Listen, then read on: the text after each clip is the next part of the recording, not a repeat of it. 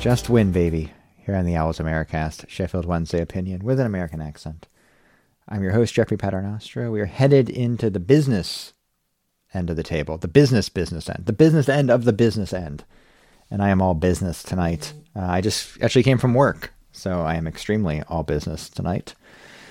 And my job takes me to a very cold concourse behind home plate in downtown Hartford. So I'm a little chilly. It was like 44 and a little breezy as I walked to my car. So I'm got a couple of things in front of me. Tore myself up. I've got a little bit, like about a finger's worth of 100 proof Old Forester. Very kind of like Morello or like cocktail cherry on the front, spicy on the back.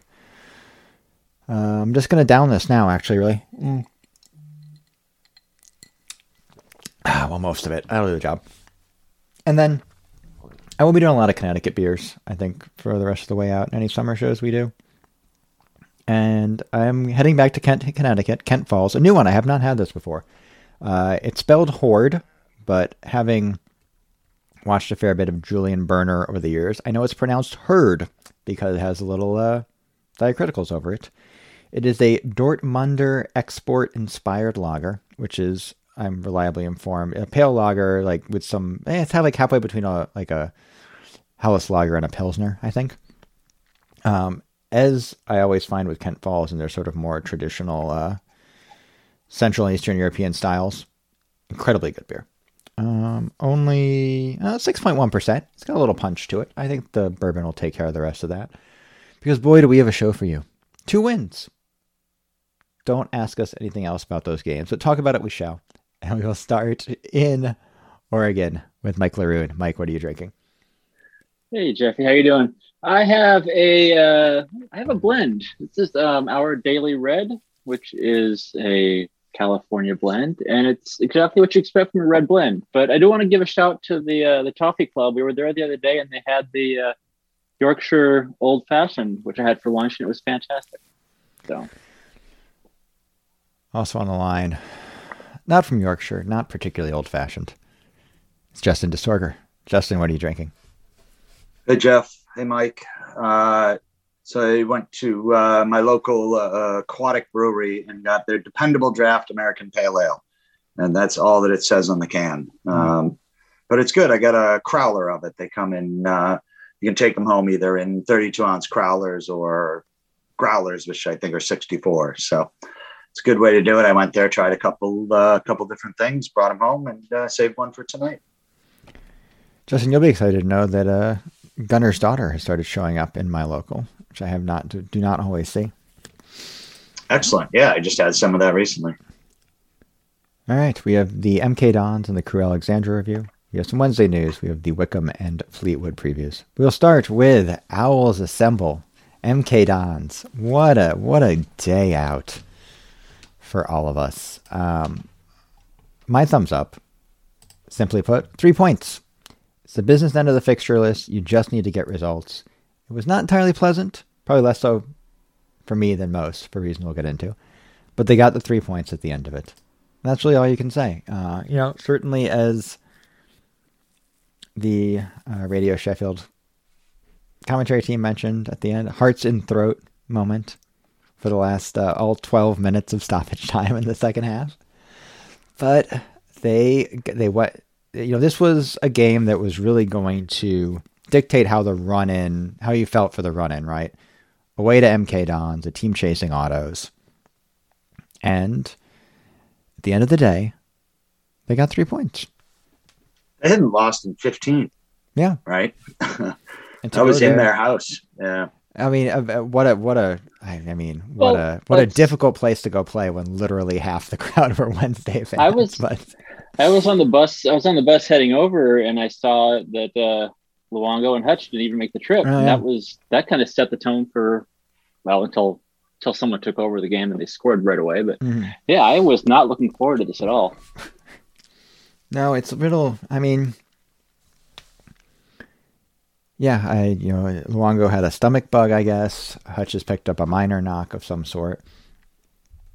And, we'll go right to Justin stumps up, which is Fizz. And for a guy that has really not been in the squad in any meaningful way for the last couple months, you know, he came in and really asserted himself in a game where you might wonder how the new midfield three is going to adjust.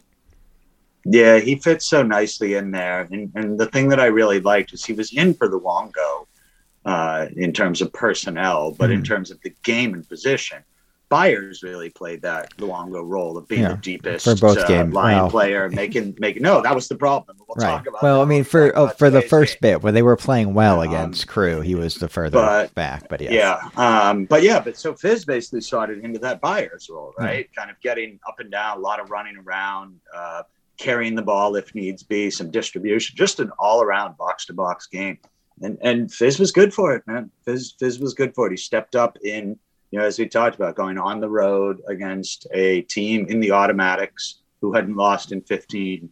And Fizz, to me, was a large part of the reason that we were so solid in the middle for most of that game. Also contributing to that, Mike, Barry Bannon.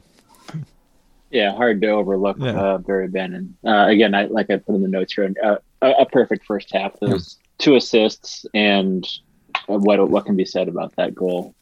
So I'm it's not going to win because it's League One. But for me, this is a Puskas Award winner, right? Like, I think so. I can't imagine. There's that fine line. It happens more in the in America and like basketball, where it's like, is it a good shot or is it a lucky shot? But yeah, he seemed like he had that whole thing planned. He saw that the defender wasn't going to let the ball go to the goalie, and he took it, and it was just beautiful. It was in the air long enough that I wasn't even looking at the screen, and I saw everybody going, "Oh shit!" And then I looked up and got to see it go in. But so if you're further out, I think we saw this with the Euros last year with the goal against Scotland. You can just kind of ping it over the goalie's head from distance. You can hit a little, you can. That's when the goalie is further out, right? Right. That goalie wasn't that far. If you're closer, like the reach goal is similar to this, but reach was closer, so you don't have to get it as high. You don't have to get it as far up and down. Bannon was in this like weird middle range. I know the goal for Blackpool got some press after him, but he was closer in to get it from that exact distance. Like the goalie literally could have been standing on his line. I don't know if he saves that because it swerves down so late. No, and he had a great game. Again, we'll touch on this for Fleetwood, but this last 2 months or so, 3 months, whatever it's been since Bannon has been pushed forward and played where he should be playing with this team right now. He's been one of the best players in this league, and he's been the sort of linchpin of our offense, really. I think I've read some hyperbole, maybe hyperbole about that, wondering if he's the best player at this point in his career to be in League One. No, he's not. That seems like a bit much, but I can see where they're coming from with that. But he's put in especially the last handful of months, like by the end, we're all going to remember, he's going to be a team of the year type of guy. If you go on like the who scored or stats, OptaStats, whatever, different groups that have the cumulative rating. He's in the League One team of the year in the center of the midfield for his game by game rating. Sometimes I think it's a little higher than it should be, but especially the last couple months, he's been amazing when put in the right position. Well, I mean, I guess I was going to cover this in news, but maybe we'll get a little ahead of it. I mean, he's the short list for League One player of the year, along with, Twine, who obviously we saw what he can do once again at the weekend, and Michael Smith from Rotherham. And like, look, Smith has certainly banged in more goals as a striker, and we've seen again, Twine is absolutely the last guy you want to see standing over the ball in the 96th minute of a 3-1 game.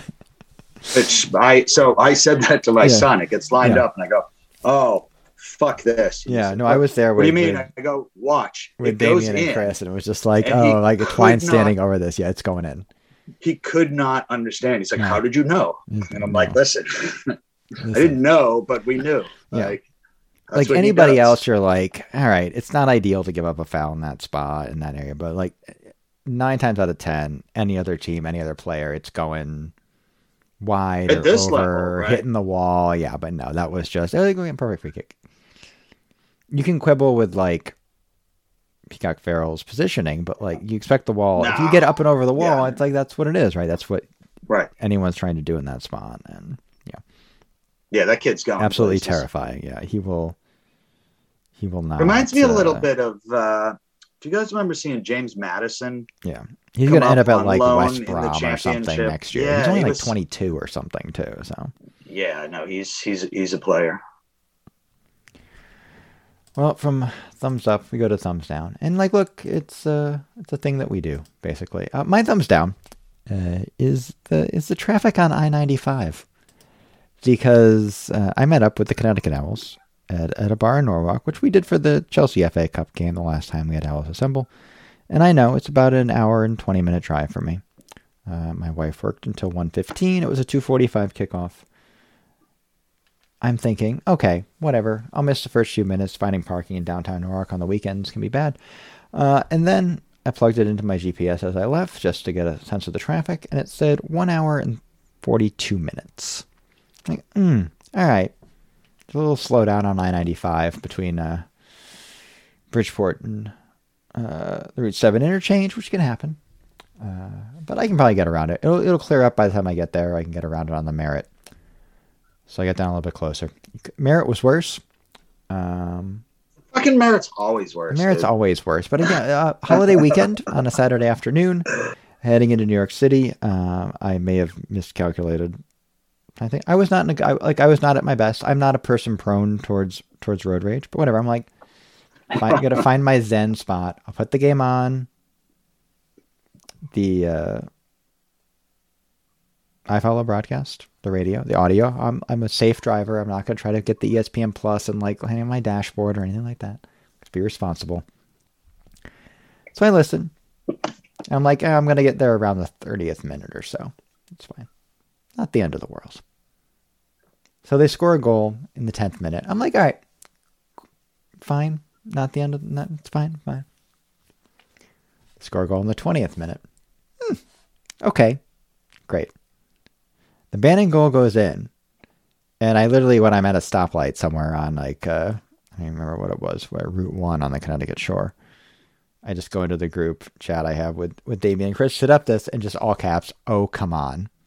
And I'm thinking about turning around at this point, but whatever. I go to Norwalk, I park, I'm like, look, I'm literally walking to the bar. I'm just like, I hope they win 3-2, and it's not 3-3.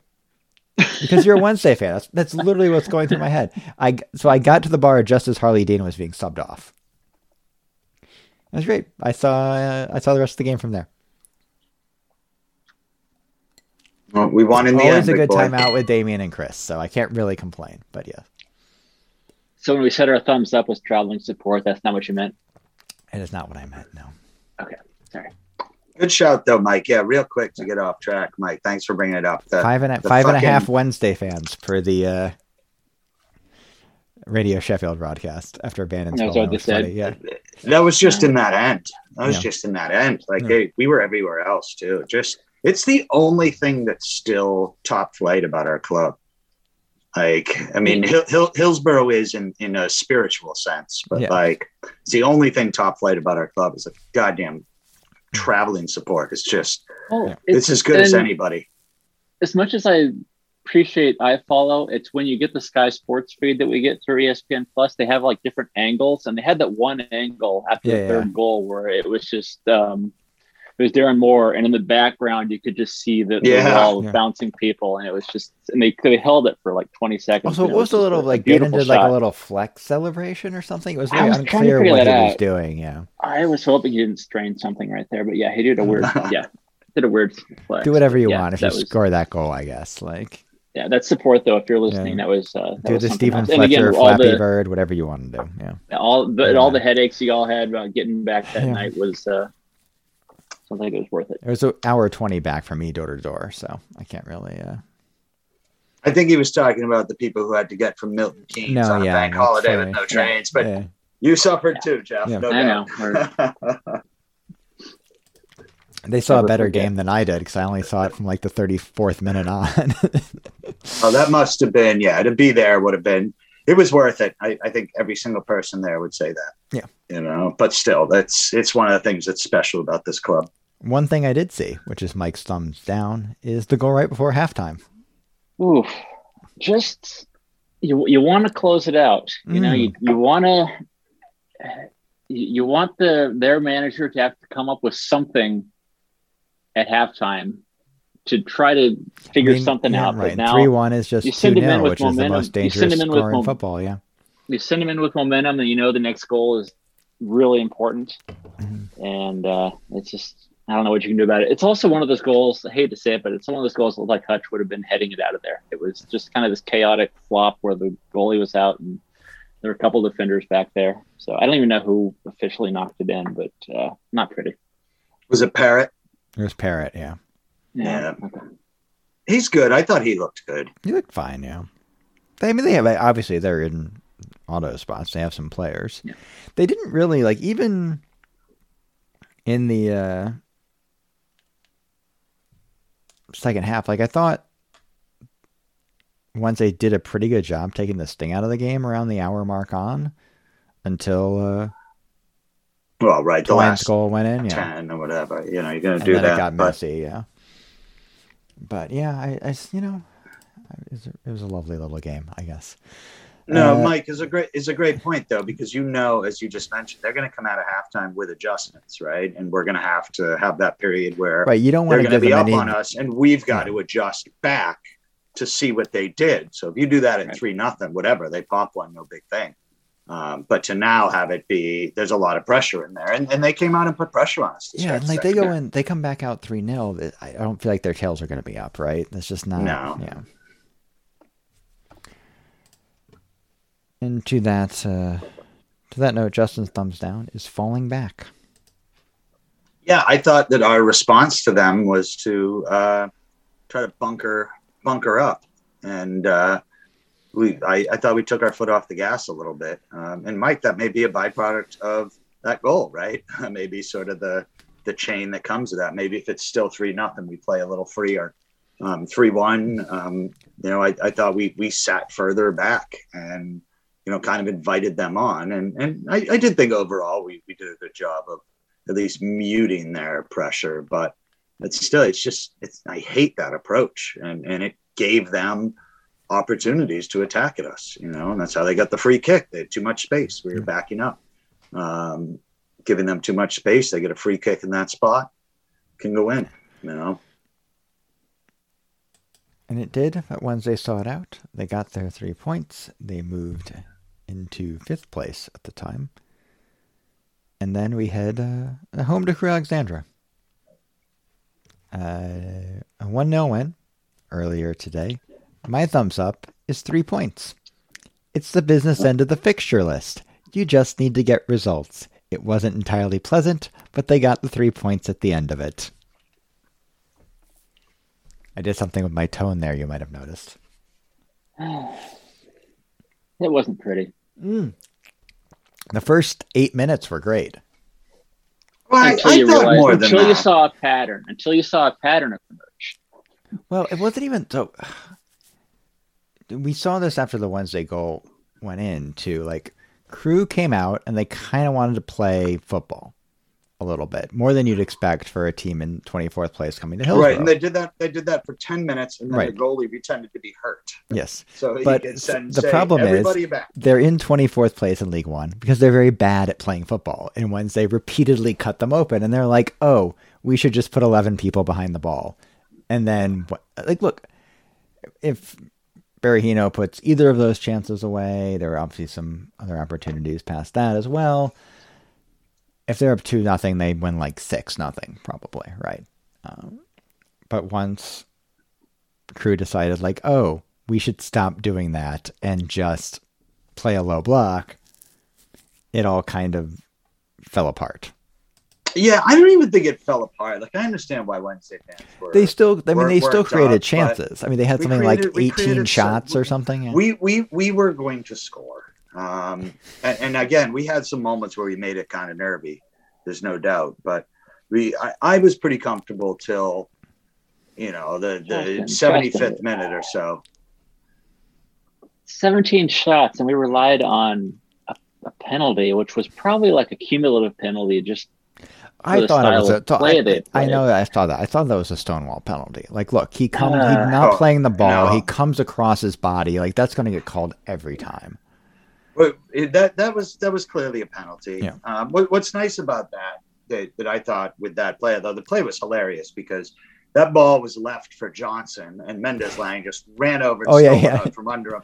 And you could see Johnson throw his arms up to say, piss off. Like Laing and Johnson had a pretty nice interplay for that first 12-minute period when they were playing well. But then after that, they were just clearly Marvin Johnson just fuck it. I'm playing left center back and I'm crossing it in from 40 yards out. We have one guy in that lineup that can attack and beat somebody one-on-one realistically. Yes. Yeah. And that's Mendez-Laing. So when somebody drops back, that's what we should have been doing, is getting him the ball and having him attack and make a play, because otherwise they were behind everybody. They kept him in front. And that was, we could push up our, wide center backs far enough for them to try to cross it in. But aside from that, once they went back, we needed somebody who could go one-on-one.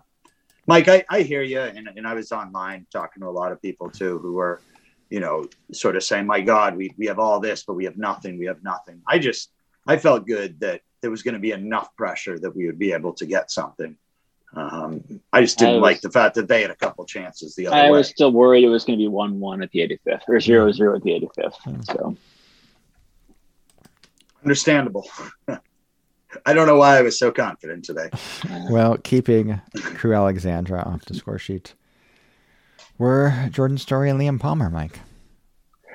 Well, I'm looking at the lineup right now, realizing I realized that on the WhatsApp conversation this afternoon that I said I wanted to talk about Johnson for my thumbs down, but I can't because he probably did not choose to play that position. So, Story and Palmer were solid as they needed to be. I was not, as I tweeted out, I was not nostalgic for the Marvin Johnson center back era of this season. Yeah, and that's what. Yeah, you can kind of see he didn't want to be there. He was frustrated. But again, but we're still on the thumbs up. We're just fine. Yes, I know. Story and Palmer did a fine job. I don't know what Lewis Gibson's fitness level is right now, but Lewis Gibson is your ideal left of a center back three at this point. So it was a little too clever by half, I guess. Well, but, I think you just isn't comfortable throwing somebody back in that quick. I was a little surprised you didn't work him back in, right? Put Gibson in the 60th minute and push Johnson up. But well, again, we're talking thumbs up. We'll get into thumbs down. No, we're not. And we will wrap that up with Justin's thumbs up, which is just went for it. Yeah, I as much as I thought there was some very questionable decision with the lineup, and Jeff, you're going to focus on that in a minute, we'll talk about it. But I liked the fact that part of the strategy was we're putting two guys at outside center back who can attack with the ball and put a ball in. They were essentially playing one at the back for large portions of this. Yes. And then it was two at the back. Yeah. But that was the right decision. Crew Alexandra is not a good football team. No. How many fucking passes did they make where they were trying to come out of the back, that you'd see somebody line up a pass up the middle and the camera would pan back and would just roll to one of our guys. We're going to the last, you get that corner kick as the last action of the game. Oh, what a horror show that was. And then it just kind of floats in right to Bailey Peacock Farrell, because this is the 24th place team in League One. Sure. And if you're going to ride your luck, for sure. Luck there. But I was just going to say, I do. I like the fact that Moore said, fuck it, these guys suck, we're better than them, let's go for their throats. And it almost worked. I mean, it almost worked. Yeah, it could have easily been, it could have been, it wasn't. But it also could have been 1-1, and it wasn't. But we'll go to my thumbs down, because I did mention they were playing at times one at the back. But more often they were playing two at the back with Jordan Story and Barry Bannon.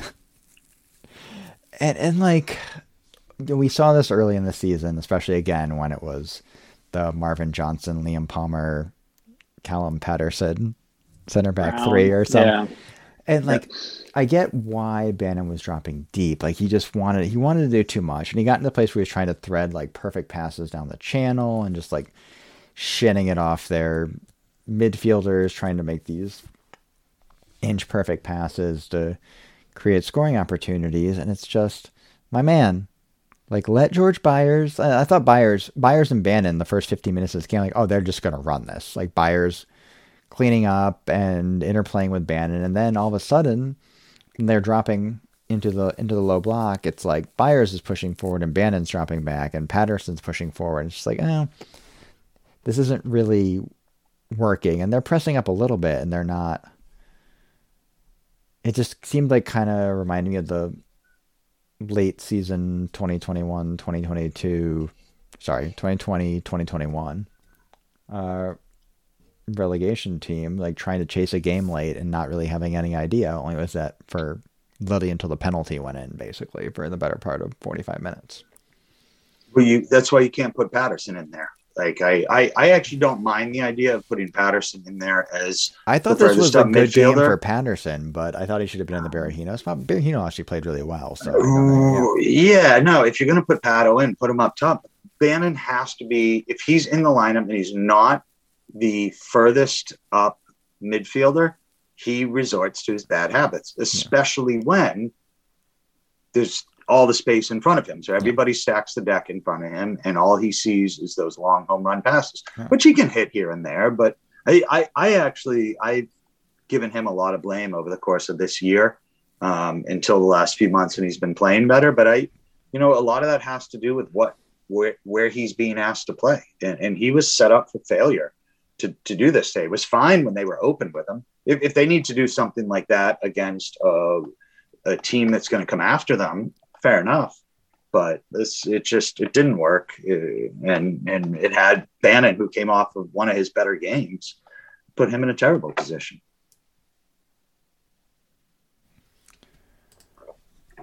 We got more thumbs down. I like Mike's because I definitely noted this during the game. Too many touches. This ain't Hoosiers. Yeah. So Hoosiers. Will go over really well in English audience. It's an old basketball movie about a very traditional high school basketball player and coach, and I believe he insisted that there were 5 passes before there was a shot. Yeah, and this happened earlier this month against Bolton. This happened earlier this season against a team that we were supposed to crush. And it's always in the first 15 minutes, and it kind of goes against Justin's point about going for it, where we have numbers, we're onside, and somebody just makes an extra pass. They love a one-touch pass. And they should have just gone for it. I think the Berahino miss that everyone is going to reflect. Actually, if you just watch the short highlights that went up about an hour ago, you'll see them. You'll see the first few of them. You'll see a lot of these where we just have the numbers, and they're just not going for the kill. And they're trying to be cute. I don't know if they're trying to be the Harlem Globetrotters or what, but again, if it works, we win the game 6-0. It doesn't work, and we're frustrated. You're riding your luck on that. To be fair, an incredibly good penalty from Lee Gregory. I don't think he's taken a pen this year, if I recall correctly. Thank God I saw him stepping up with it. I was worried may come in. I got to say, though, that Berahino miss, I think you're right, Mike. I think the bigger problem was that shouldn't have been a pass there. I thought the first one from Hunt, but he can just chest it down and score from there. There's nobody. He can walk it into the net. There were a few. I was going to say Berahino. The second one off the save, I think, was a slightly more difficult technique, to be fair. But the first one, he just Berahino missed him. Yeah, but it came. It was in a weird. It was like hip high and coming. But yeah, down, it was from his strong side. You can literally just walk it in, open up, and righty it in, and missed. Right, scuffed it. I mean, I thought the Patterson miss in the second half was worse. It's just brutal, stooping header. Again, an incredible Marvin Johnson cross from that spot too, with no space. But yeah, that's what he does. Even when he's the left center back. Justin's thumbs down is poor communication. Yeah, I just thought there was, and I think it probably stemmed from the fact that we ran them over early. Yeah. that I think we kind of started taking things for granted and switched off a little. There were at least three or four, and I think probably more times, where two players had a ball in between them and neither of them went for it. And these 50-50 balls that we're watching, you know, two guys in the center of the pitch just look each other off on the same team. I think that things were, you know, a little too easy in some ways. And I think that caused some switching off. And I think that's part of the reason why we didn't put them away. Why, after they sat back, we sort of said, well, we have the ball and we've got guys running around. And it just, it wasn't there. It was frustrating. I'll add one more thumbs down in here. I don't know why we're doubling up on thumbs down, but I do want to talk about this generally. I thought bringing Luongo on made a huge difference, obviously, because it allowed Bannon to push further forward, and Massimo Luongo is Massimo Luongo. A little bit lucky not to get sent off late, but no, fine. You're not. It was like a little ticky-tacky challenge, so he's not going to get a yellow there, which he might get a yellow if he wasn't on one, but or a second yellow, but. If you're trying to see out a weird game like this, you cannot end the game with Florian Camberi and Patterson up front.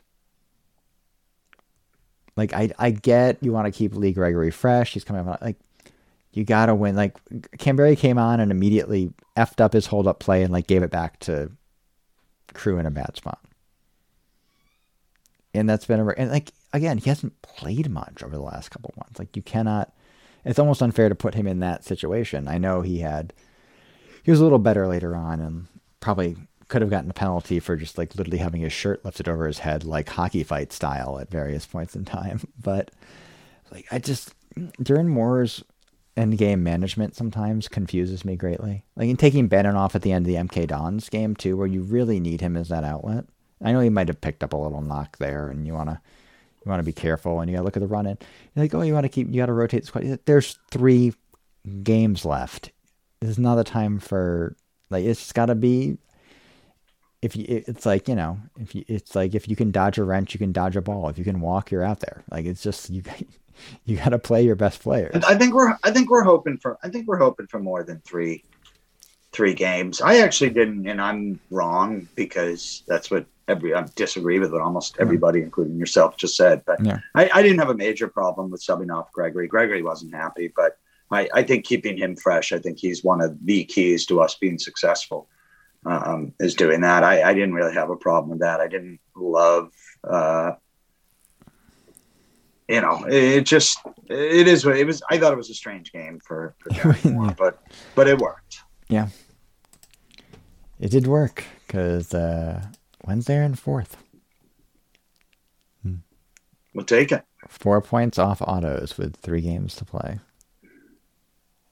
I mean, that's a fighting chance. That's all you. Yeah, and that's all you ask. A certain point, all year for this, right? I mean, you also look back at all the points they've dropped, but also they've probably dropped most of those points legitimately, in a way. Right? Yeah, I was thinking about that. I think, in the relegation run-up last year, I think I was okay. I think I knew relegation was going to happen sometime around January, February, but there we were in the last. You know, we had 2 bad losses in April, QPR and I think Swansea maybe, and there we are in stoppage time of the last game, still with 1 goal away from staying up. So. I mean, you think about how Wednesday tends to get out of League One, and it's often an unbeaten run at the end of the season, so. Often also tripping a South Yorkshire rival on the way out. So who knows? More on that to come. For now, we'll take a break. Come back, cover the Wednesday news, and preview the upcoming Wickham and Fleetwood games.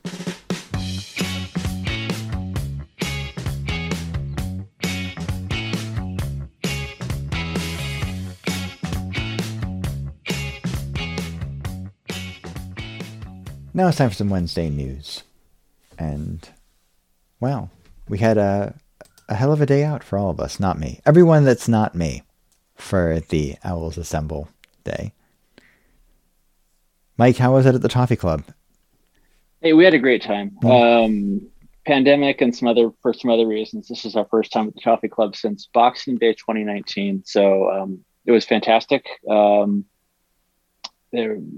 And the timing worked out perfect. We weren't competing with any other games, so They gave us the main floor. We just had a blast, and the game was great. There's some realistic highlights for people who were neutrals to enjoy, and yeah, it was great. So we had a really good time. So, and just in general, I enjoyed everyone who got involved in socials and sent pictures around. It was a lot of fun. Everywhere from Argentina and Alaska and in between.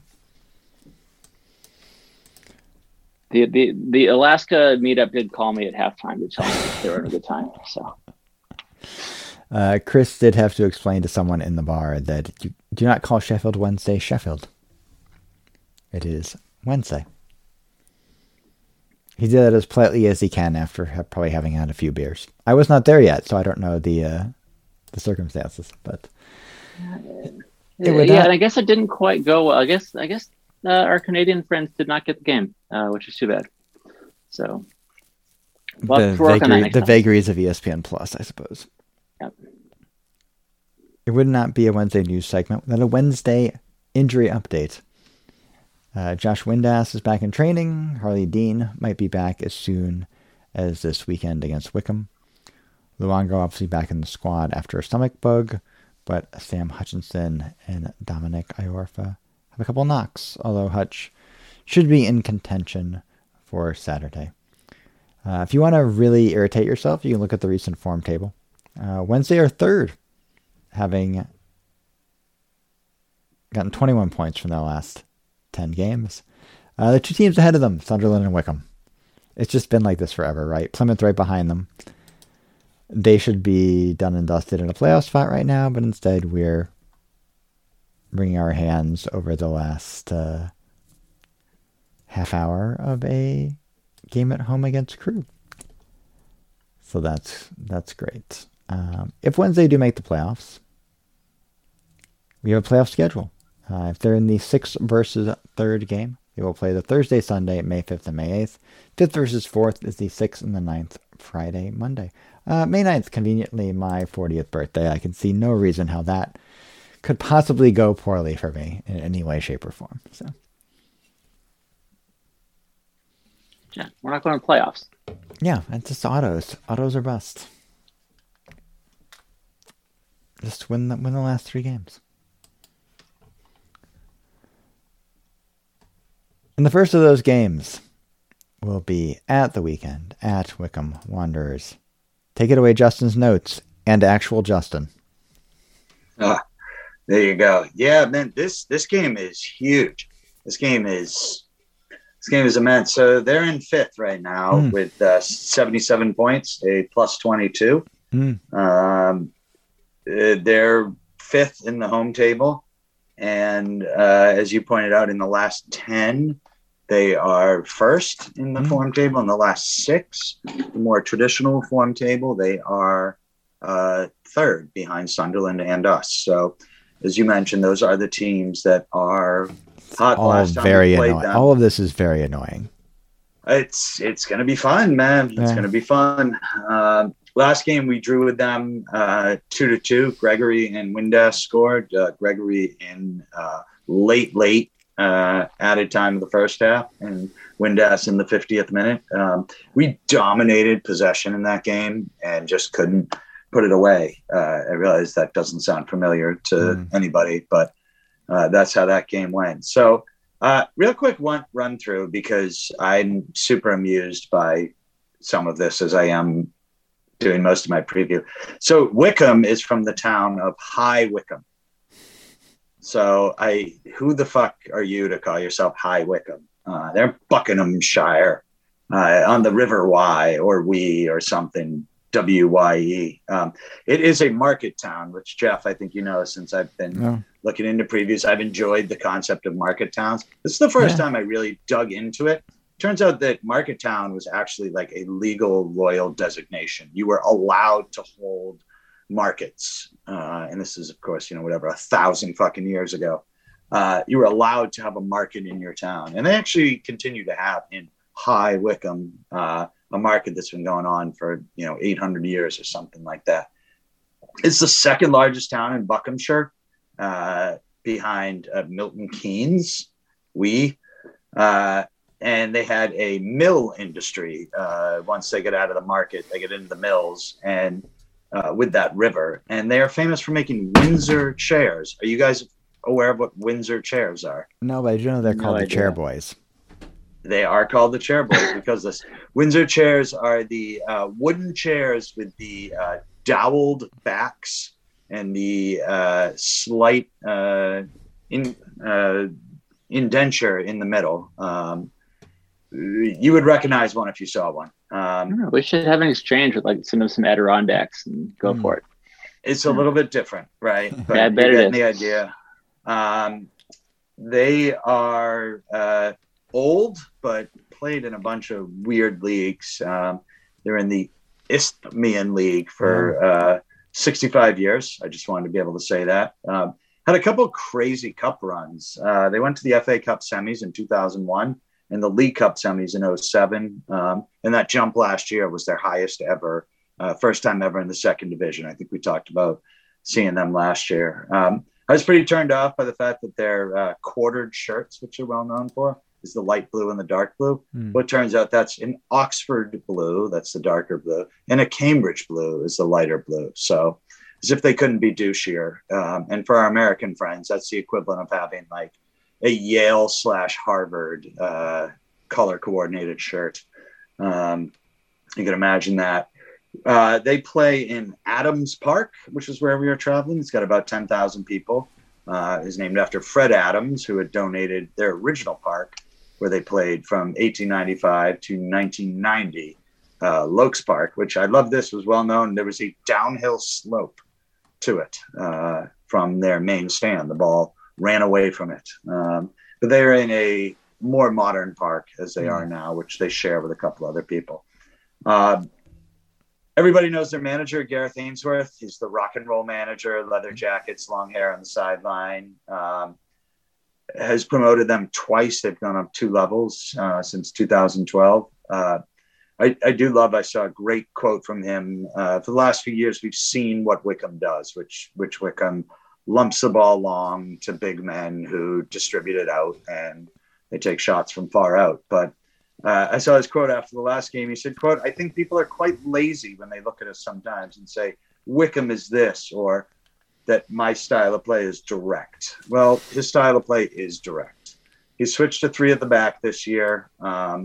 And the real key here is going to be Sam Vokes, who we recall from several trips around the championship and lower leagues. Blackburn, was Vokes, I think, on that?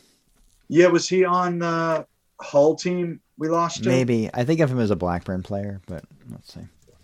Yeah, I mean, he's Sam Vokes, but so he's been a beast this year. He has never played for Hull. Why did I think? Right. Has he ever actually? He has never actually played for Blackburn. Apparently, it's Burnley. All right, Mike, make a guess where Sam Vokes has played. He's played for Burnley, but he's the beast right now. He is the guy. They've been doing a 3-4-3 with him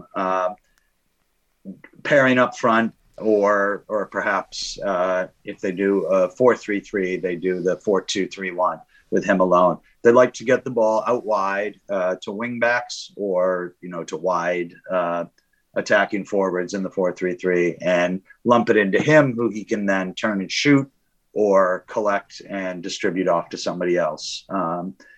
They defensively, they do like to press, and what they like to do is force you to play up the middle, where they man mark you. And I don't really like that for us because I think having somebody, feeding the ball to our central midfield with them really being covered could create some trouble. I think it's really, this game could be a battle of the wings to see, whose wing backs get behind the other teams. They tend to go up the left through Joe Jacobson is their left center back, and Jordan Obita is their left wing back, and they really like to get the ball up that way. Long, direct balls that then get crossed in, no matter what Gareth Ainsworth says. In some ways, that's a literal battle of the wings, too. There you go. Although they do not have Lewis Wing. He is out with a red card. He's featured fairly well for them. Played... and trying to remember here, 11 appearances, one off the bench for them. Their other big man that's missing is a kid named Enes Mehmedi. He's out. He's got 7 goals and 4 assists. He's an attacking midfielder. They really like his potential, but I read a report. He was seen walking around the training pitch in a protective boot yesterday. So I think they would like to get him back for a playoff if they get there. I'm not quite sure we're going to see him. I don't know. It's going to be a good game. I think that they're going to try to play, and we're going to try to play. And, you know, we could see a lot of action. It could be, I mean, that could mean that we both shut down shop and look for a nothing, but I don't know. I think we kind of got to go for the 3, because I think we can chase automatics, even though we're on the road. But I don't know. Do you guys take a point out of this game? I mean, look, I want 9 from 3. I mean, realistically, they draw, it's fine. I mean, I think this is also a game. You look at this game, you win it. You've pretty much, if not mathematically, all but cinched a spot in the playoffs. So you got to go for it, knowing that you still have the Fleetwood Town game in hand. And a Pompey team that's probably on the beach coming to Hillsborough the last game of the season. So I think you can get a little... Yeah, I feel better about aggressive. This game. Yeah, I feel better about this than I did about Milton Keynes. So, yeah. I just do want to, since I pulled it up on Wikipedia when Justin started talking about the Isthmian League. Oh, yes. I'm going to give you some team names in the Isthmian League, because there's some great ones. The Corinthian Casuals, I think, is my favorite. They're actually in the Premier Division. Yeah. Folkestone Invicta. It's also a good one. Wingate and Finchley. Potter's Bar Town. Oh. Yeah. They were formed in 1960 as the Mount Grace Old Scholars, and after dropping Old Scholars from their name in 1984, changed to their present name in 1991. Yeah. I love it, eh? I love just, you know, you see, it's just like, Wickham started playing football in 1887. Like, that's so fucking long ago. And they spent 30 years playing in these local leagues. Yeah. And then they moved all the way up to the Isthmian League, word I cannot say. And they were there for 65 years playing. They won all sorts. They won titles and they won, you know, amateur FA Cups. But just, you know, there's so many clubs. Everybody talks about 92. There's hundreds and hundreds of clubs. Like Malden and Tiptree FC, which is in the North Division of the Isthmian League. Yeah, I love it. I saw a picture somebody posted of, I'd say a girl's probably like 11 or 12 years old, maybe a little bit older, but snagged a shot with Daniel Pudil after his... where is he, like Hammers and Tongs FC or something, like local, you know, 15th level of the pyramid. But like, good for him, good for everybody that straps up and gets out there. I love it. And that brings us to midweek at Fleetwood Town. Justin, you have a very succinct preview for this one. Yeah, right. Because I totally didn't realize it was it. Yeah, what? They're I don't remember what I said, but roughly we're better than them. We need to take 3 points, and that's that. Like they're fine, you know. If you recall, this is the Cod Army. Yes, they replaced their manager in the guy who's there now. Who I'm not even going to bother to look him up again. He came in November as an interim basis for a month, and they've signed him up since. But this is a team in 21st. They're in the last relegation spot. They're not good. The form is not good. Is that yes. And Simon Grayson had been the previous manager. Yeah. And Simon Grayson replaced Joey Barton. But no, that's it's not. Right. Say again? No, I remember this is the Joey Barton-Ross Wallace team at one point. Yeah, but Fleetwood is a town of 26,000. Like that's I live in Falmouth, Massachusetts, which we have 33,000 or something. So to have a squad and be playing, you know, at this level is impressive. But yeah, no, that's the preview is this. Like, I'm sorry to disrespect Fleetwood, and we're Sheffield Wednesday. We very will likely drop points in this game, but There's no excuse for us to not walk in there, get our chances, and put them away for 3 points. You say that, but are you familiar with Sheffield Wednesday? Yeah, I just watched the exact same game today that we're going to see next Tuesday. I just hope that next Tuesday we put away those chances early, and we don't have to have a fucking heart attack for the last 12 minutes if you're me, and hour if you're seemingly everybody else. We will cover that next week on episode 177 of the Owls AmeriCast. But this has been episode 176 of the Owls AmeriCast. You can find us on the internet, owlsamericas.com. Email the show at owlsamericas@gmail.com. And find and follow us on Twitter and Instagram at owlsamericas. Podcast intro and bumpers by fellow Wednesdays, Reverend and the Makers. The podcast is on iTunes, Spotify, SoundCloud, Google Podcasts, Podbean, probably anywhere else you choose to download podcasts. There's no wrong way to listen to the show, just do what feels right. Wherever you choose to consume the Owls AmeriCast, we ask that you rate and review the show. It helps more Wednesdays find our ramblings. Justin's on Twitter at New England Owl. Justin, it is 10:12 p.m. Central Daylight Time. What do you think Paddy Jones is up to right now? Oh, I hope he's drunk in a gutter. It's New Orleans. It's like, what else? What else are you supposed to do? Hey, I just want to give a quick shout, because we didn't, though, to Tommy Byrne, who's in my phone as Tom, you drunken fuck. That's how I have his name in there. But I know Tommy wasn't feeling good tonight. We were supposed to have him on. It'd be nice to have that Four Corners American group going. But enjoyed time with the three of you, and shout outs to Tommy. Hope he's feeling better. We'll get him on for the promotion special, I'm sure. Love it. Mike is on Twitter at Cascadia Owls. Mike,